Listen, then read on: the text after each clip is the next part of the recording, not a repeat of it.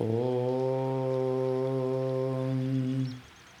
अस्य श्री आदित्यकवचस्तोत्रमहामन्त्रस्य अगस्त्यो भगवान् ऋषिः अनुष्टुप्छन्दः आदित्यो देवता श्रीं बीजं णीं शक्तिः सूं कीलकं मम आदित्यप्रसादसिद्ध्यर्थे जपे विनियोगः इति ध्यानम्। जपाकुसुमसङ्काशं द्विभुजं पद्महस्तकम्।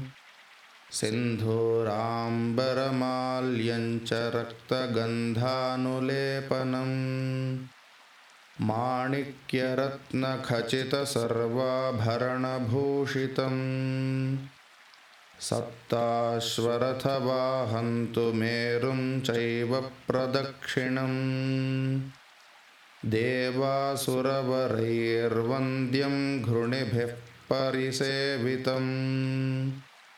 ध्यायेत् सुवर्णाभं सूर्यस्य कवचं मुदा। घृणिः पातु शिरोदेशे सूर्यः पातु ललाटकम् आदित्यो लोचने पातु श्रुति पातु दिवाकरः। घ्राणं पातु सदा भानुः मुखं पातु सदा रविः। जिह्वां पातु जगन्नेत्रः कण्ठं पातु विभावसुः स्कन्धौ ग्रहपतिः पातु भुजौ पातु प्रभाकरः। करावब्जकरः पातु हृदयं पातु नभोमणिः।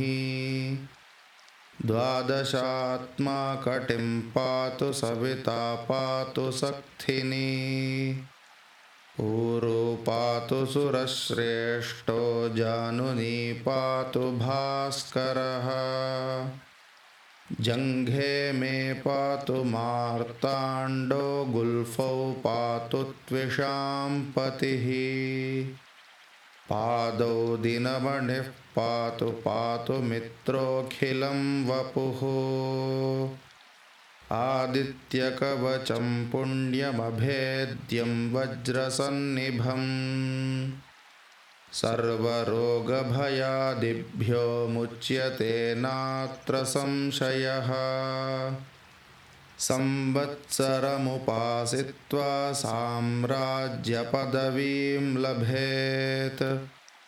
अशेषरोगशान्त्यर्थं ध्यायेदादित्यमण्डलम् अनेकरत्नसंयुक्तं स्वर्णमाणिक्यभूषणम् कल्पवृक्षसमाकीर्णं कदम्बकुसुमप्रियम् सिन्दूरवर्णाय सुमण्डलाय सुवर्णरत्नाभरणाय तुभ्यम् पद्मादिनेत्रे च सुपङ्कजाय ब्रह्मेन्द्रनारायणशङ्कराय। संरक्तचूर्णं ससुवर्णतोयं सकुङ्कुमाभं सकुशं सपुष्पम्।